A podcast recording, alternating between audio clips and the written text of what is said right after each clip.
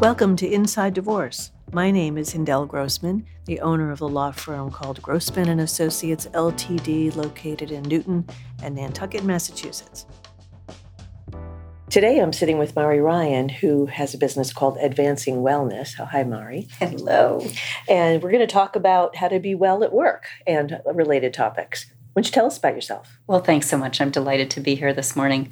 I'm the CEO and founder of Advancing Wellness. I founded this business about 13 years ago when I was a burnt out road warrior and oh. needed a career change and felt that I needed to do something that was going to have more meaning. And it brought me to the field of workplace well being.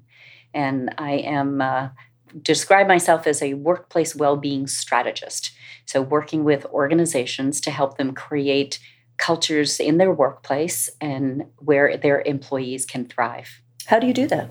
Well, we do that in a couple of different ways. It's again a strategic type of view. So, working with an organization, we first do an assessment of, you know, gather all the information about where are they today. Yeah. You know, look at what information they have, do interviews with senior leaders, with focus groups with employees, do some surveying to gather information, observe what goes on in the workplace, and look at all their benefits and resources that they have available for their employees.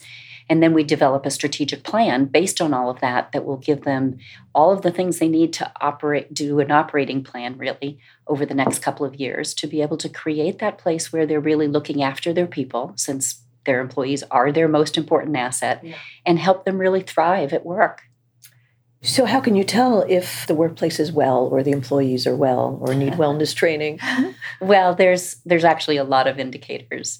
I think one of the things that we tend to look for in a workplace is we hear a lot from employers today about how difficult it is to attract talent yeah. that people are being very picky that it's a, it's a perfect time to be looking for your ideal job yeah. because you can be very picky so hiring the right kind of talent for an organization is actually really challenging right now and once you get them there keeping those employees engaged so that they will stay yeah. are the other key challenges so this whole cycle of talent management and across that cycle you know employees who are looking to join an organization are going to look broadly at the organization. What's the culture like? What are the benefits like? What's the compensation like? Are going to be the obvious things. But they're going to get a sense in the workplace whether people really are happy working there. Mm-hmm. you know we have a lot of transparency in workplaces today with internet services like glassdoor where you can go and read reviews of what it's like to work in a workplace. And if people say it's a toxic culture, yeah. nobody's going to want to work well, there. That's fair, yeah. Yeah, you know, it's it's obvious. Mm-hmm. And people want to be happy at work. Mm-hmm. You know, I think inherently people want to get out of bed in the morning, feel connection to the work that they do, enjoy the time they spend with their colleagues, and feel like they're contributing to something that's bigger than just making profit for someone. Yes. It's about making a contribution in the world and having a purpose in that that work yeah. that's going to contribute to the greater good. In a way, all of that is even more important for some employee who's divorcing because they have to feel like when they come to work, it's a peaceful place where they're not feeling stressed because in their personal life, they're feeling a lot of stress. Right. You know, nobody wants to go to work and feel stressed. Yeah you know when we think about that so that's the kinds of things we look for are there stress indicators is uh-huh. it a toxic work culture uh-huh. you know do people talk about bosses who won't look them in the eye or will only email them and you know not talk to them you know that's a toxic work culture. Nobody wants to go there. And especially if you're dealing with you know your own trauma in your own life yeah. as a result of a divorce then you want to go to a place where you feel good where you can be productive where you can be really focused on the work that you're doing so that you're putting behind all of that other stuff that's occupying your mind and your life and be able to really get into your work and you know and be focused yeah um, i'd like to get back to you for a moment in the book that you've written oh. thriving hive and then talk more about how we can help people who are divorcing in the workplace feel i guess better in the workplace and how employers can be supportive of that and how employees can what employees should do when they're going through a divorce, maybe to notify colleagues and employers about their situation. So tell us about the book first. Well, last year I published a book. It's called The Thriving Hive yeah. How People Centric Workplaces Ignite Engagement and Fuel Results. Mm-hmm. And it's written in a parable format and it's, it's set in two beehives. So I used uh, the metaphor of the beehive as the system for the workplace. Yeah. And in essence, in these two beehives, one is the alive hive and one is the dive hive and you can guess where you probably want to work. Um, and so I use that as you know sort of the the characterization of the contrast between the type of place you would probably want to work and the type of place that you might not want to work, and some of the elements that come into play of how leaders can create a culture that is not just focused on profit, but really focuses on taking care of people and creating a culture where people really want to show up, they really want to contribute, and they feel really good about being there and they are connected to a bigger purpose. So, how does an employer do that?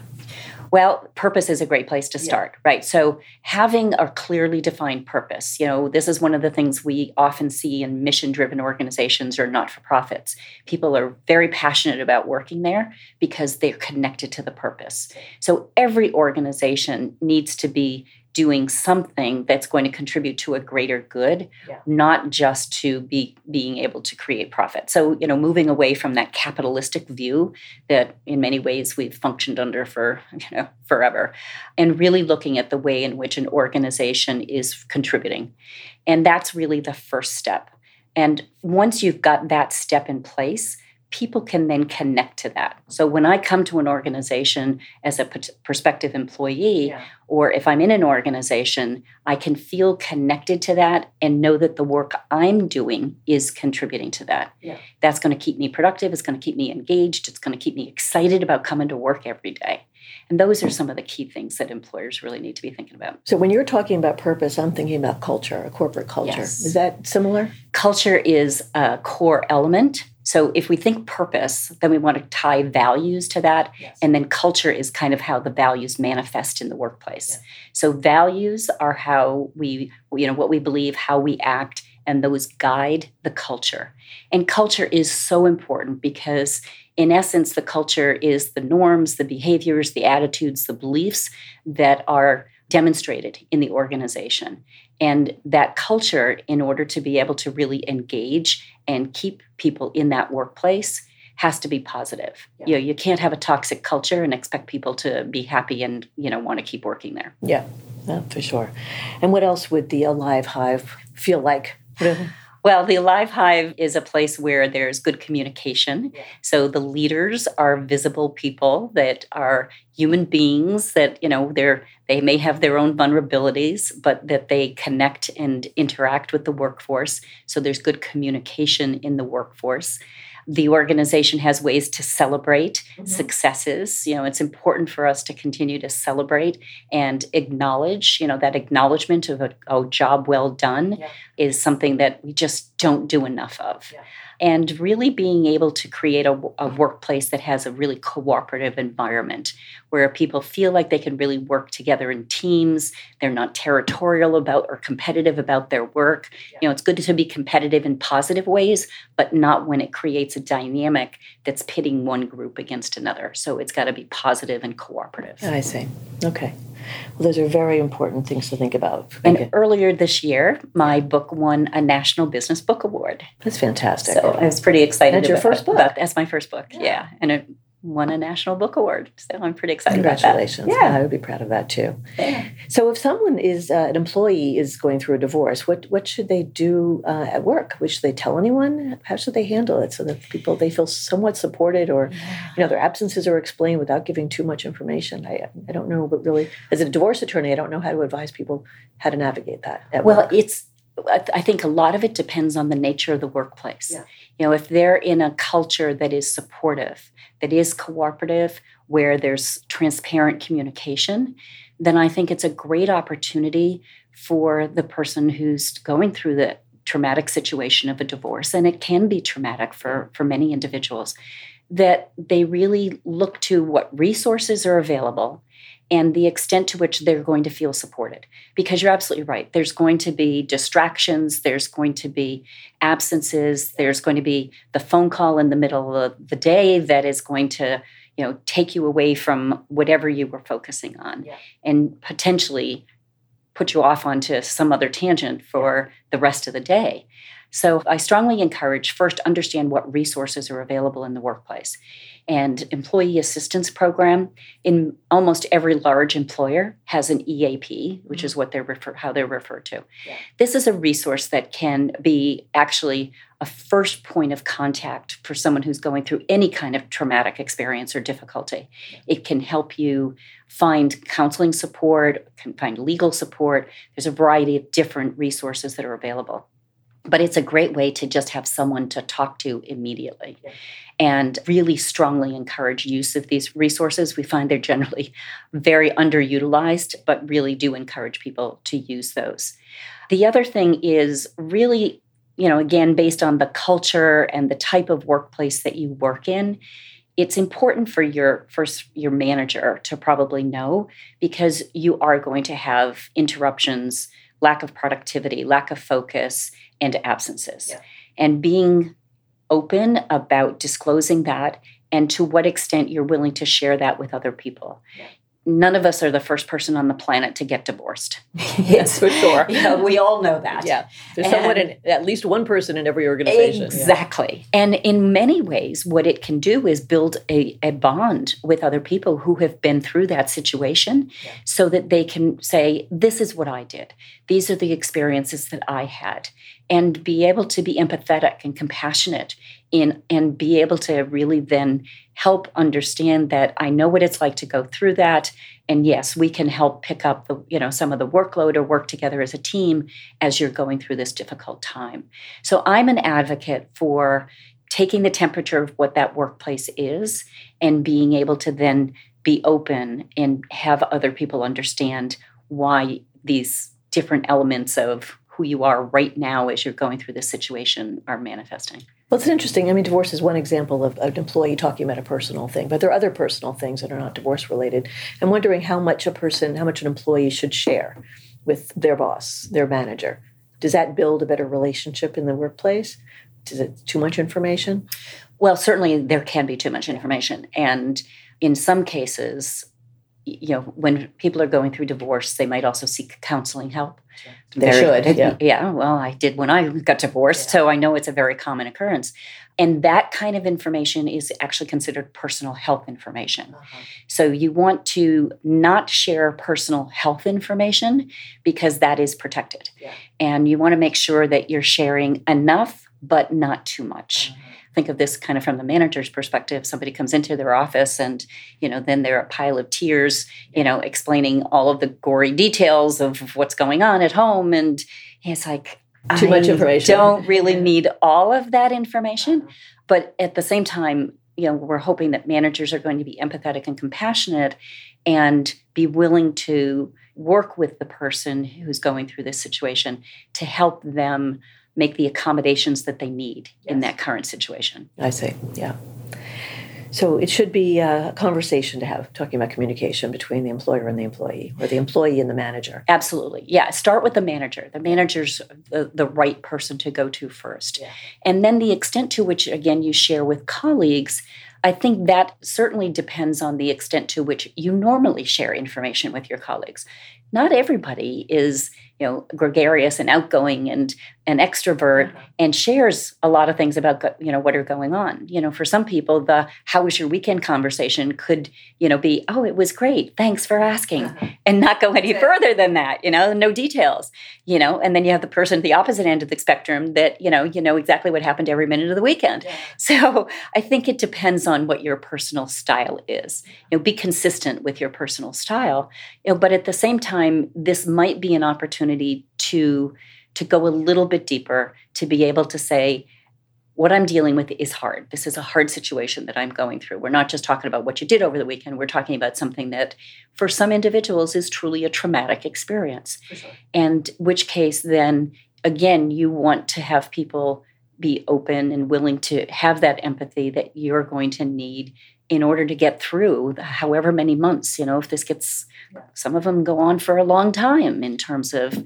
getting settled. So divorces can go more than a year it, for sure. that can really impact right. and, and the you know marital distress or you know the family distress can go you know start much earlier than when the divorce starts absolutely yeah we don't just wake up one day and yeah. you know suddenly realize that oh, things aren't working yeah So it's really a, a, matter of figuring out what you're comfortable with yeah. and what the environment is like in your workplace and you, the extent to which you have deep personal relationships with your colleagues. You know, so it really just be consistent but at the same time, this may be an opportunity to open up a little bit more and let people know that you need some support. You know, being vulnerable mm-hmm. in this case, you know, you're already in a vulnerable situation, but being able to show a little bit of that vulnerability. And I think this is especially difficult for leaders in organizations, for senior leaders, you know, who are more visible and for whom vulnerability is not quite so easy to do. Oh, you're suggesting it's harder for leaders to show that they're vulnerable, Ex- having per- going through personal issues. Right, right. You know, where the the personal life is, you know, kept very separate, or even though there's a big picture of the kids in the office, you know, maybe they don't talk about that. But anytime there's, you know, distress in someone's life, it's it's hard to talk about. Yeah. Do you think, and this is of such a global question, but do you think people feel like they shouldn't disclose it because it somehow impacts their job upward mobility at the at the job. If they express some vulnerability to a manager that it might limit their opportunities at the company. I think it's a real really good point and i think it would be easy for people to feel that way. Again it depends on the culture of the organization. Yeah. you know if you work in a very family oriented environment where you know it's all about the family and it's all about being able to have stability and structure you know your whole world just got blown up so that stability and structure has all just disappeared. And this is where I think your counsel is obviously very helpful in these kinds of situations is to be asking your client, tell me about the workplace. What is it like? You know, what's the culture like? Do you feel supported? And being able to together have that conversation so you can provide some guidance and share what has happened with your other clients. Those are good questions for me to ask. Thank you. I always learn something in a podcast. so that, that's, a, that's a good thing to know to think about. I'm curious, how do you typically, you know, address this issue? You know, do do your clients ask you? Do they say, you know, what do I do at work? How do I talk about this? No, no one has ever asked me that question, but it doesn't really? doesn't mean I can't bring it up. Uh, it's really a good topic to discuss. In fact, I recently had a podcast with uh, someone who's a, an executive coach, and we were talking about well, what happens if you know the sheriff comes to serve papers on the company, and what should that person talk, what should the employee who's getting divorced talk about? I mean should if they're particularly if they're an owner or a leader of the company or uh, an executive of the company should they tell staff that this is happening? Because when the sheriff comes and serves papers for you know all kinds of things would be asked for word will travel around the company really fast. So exactly. should the executive get it out ahead of time? Yeah, you know that's where really having a proactive strategy. Yeah. I'm surprised that no one has ever asked that question. Yeah. You know, we spend so much of our time in the workplace, and it's so important to be able to really acknowledge that this is an important thing that's going on in my life, yeah. and I've got to be able to bring that with me to work. I don't just check it at the door when I walk in the door in the morning any more than any stress or any issue that's going on, whether it's children or money or whatever it is. It all comes into the workplace with us. Yeah. So we want to be able to have really a thought out approach to how you're going to do this. And especially for those who are owners of companies and senior leaders in the organization. Because, you know, there's I can't imagine how embarrassing that would be if all of a sudden the sheriff shows up and everybody goes, "What's going on here?" Yeah. Often the sheriff's serving, like for example, a subpoena looking for records from the company. Right. So they would want, uh, you know, profit and loss statements, and they want compensation records and and things like that. And while the other staff may not know what the sheriff is serving exactly, they know that something is happening that's not that pleasant, right? right? And it impacts senior leadership or management or owners. Yeah, I think it really is an important conversation to have yeah. and to really think about what the strategy is going to be of how much is going to be shared with whom so that, you know, you've got a proactive plan yeah. for this. Yeah. Well, it also builds a culture getting back to well, your point, exactly. right? Of, of disclosure and transparency. Right. If senior leadership says, know, I'm getting through divorce. My, I may be absent a little more often. I may not be in a good mood every day. You know, trying the best to get through this with minimal impact on the company, but there's going to be some bumps in the road, and think people may show up and serve papers here, and we're just going to, you know, manage it in the in a business like way. Yeah, I I totally believe that transparency is so important. Yeah, yeah. Well, how can someone take care of themselves while they're going through a divorce? Well, that's equally as important topic yeah. because our well-being, especially in time of stress, you know, is is just so important. And I think one of the the tendencies speaking from personal experience on this, is that we tend to want to disengage from a lot of things when we're going through any kind of difficult portion of our life. And this is the time to really be looking for those elements in your life and those practices in your life that are going to support you. Now, for example, I tend to be a person who likes to exercise a lot. And when I was getting divorced, I didn't necessarily feel like always doing vigorous exercise, but I wanted to do something. And I would go for long walks. I happened to live about a mile from a cemetery, a very beautiful cemetery. Uh-huh. And even though it was wintertime, it was still a place for me to be able to go and it was quiet and I could, you know, go through that mourning process, which yeah. was what I was really going through at that point. And so I would encourage people to keep whatever practices you have. Don't let those practices slide whether it's you know how you eat or what physical activity you get. Yeah. um, getting lots of sleep is going to be really important. And then just you know keep those practices going. Those are going to support your well-being and keep you strong through this process. Yeah. so that when you come out on the other end of this when you do have as you often say that second chance at happiness which i just love that you're still going to be physically and emotionally strong as a result of this because we all come through this you know we, it's hard to feel that way when you're going through it but on the other side of it, you may look back and go, I'm actually better off now than I was before. It sounds terrible at times, but. Oh, no, it's absolutely true. Yeah. Point is well taken. Right. Yeah. Even the person who doesn't initially want the divorce, I think I often see the flipping point where they uh, say, you know, I didn't want this. This came as a surprise. I would have stayed together for the sake of this or that, or the kids, or whatever, whatever was in their mind. But they can see hope Right. And they can see that their new life might be good for them too. Right, exactly. And that's where I think, you know, these core self-care practices are so important. And if you don't currently have some of those self-care practices, I know it's hard to start new things when you're in the midst of change, but that is the point is you're in the midst of change yeah. so maybe this is a good time to go for walks and you know eat some things that you didn't eat before and maybe even you know you're going to be changing sleeping patterns because now you're in a, a may even be in a physically different place than you were before so it's an opportunity to build new healthy practices and self-care practices in your life I'm smiling. Obviously, the audience can't see that, but I was just thinking about something. When the spouses are separated, there's obviously this bed that has a vacancy now. Yes. I find that people often don't want to stay sleep on that other side of the bed that the other spouse was sleeping in. And sometimes I have that conversation with people and I say, "Well, try sleeping over there. You know, see how it feels." It's kind of um, yeah it's a position of strength in a way that they can move into that space. I'm just saying that sometimes these intangible things are, are really interesting. Or at the very least, move into the middle of the bed. Yeah. yeah.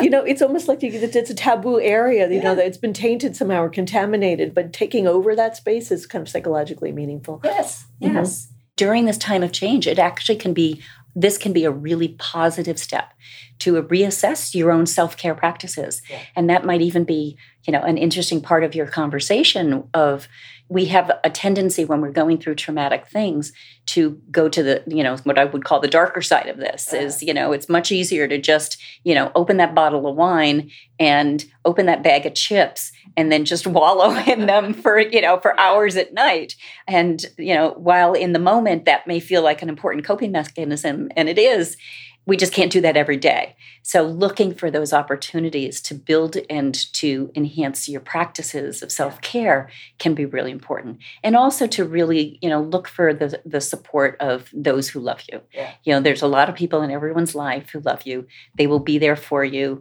no matter what. Mm-hmm. And really call on those friends for that support because you you're going to need it to get through it. Yeah, I um, had a recent podcast interview with someone who's in the business of organizing your life. It was actually wonderful because I thought this is first of all you have to be really organized when you're going through a divorce with all the paperwork involved, and if you're not you don't tend to be an organized person, it can be really overwhelming.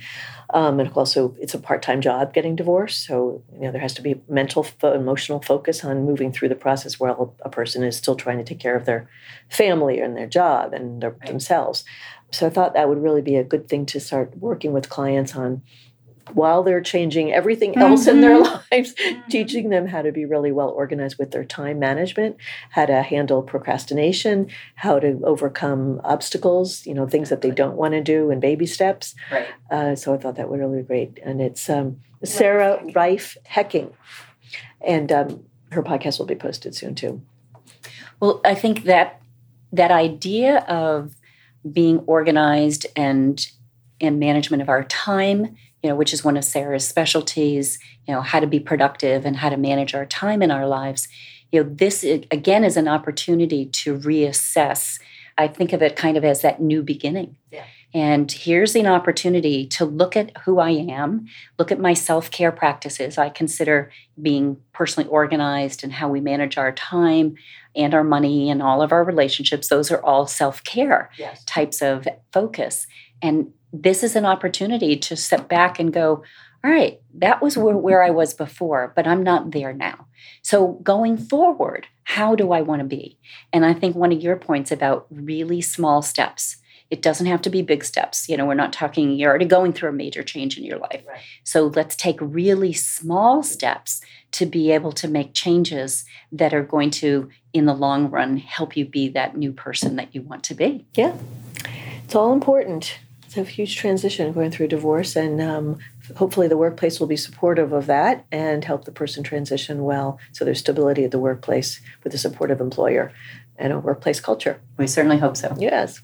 All right anything else you want to talk about today? Well, now I think that this has been a great conversation about different ways to to think about the level of support that you have in your life, to look at the workplace as being another element of that support mechanism, that ecosystem that's going to support you we have to recognize that you know some some not everybody works in a really supportive workplace or with a great culture.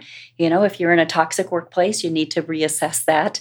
You know again determine what level of transparency you want to have about what's going on in your life and be able to really think about how that's going to fit. But hopefully you know these are some strategies that folks can think about when they're uh, dealing with this situation. Great. Well thank you mari ryan of advancing wellness. And i thank, appreciate your coming in today and talking with me on this podcast My inside pleasure. divorce. Thanks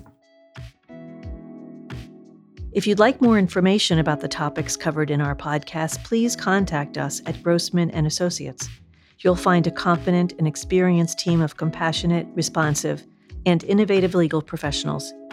Email me at hindell at grossmanltd.com. My first name is spelled H I N D E L L. Or call us at 617 969 0069. Thank you for listening.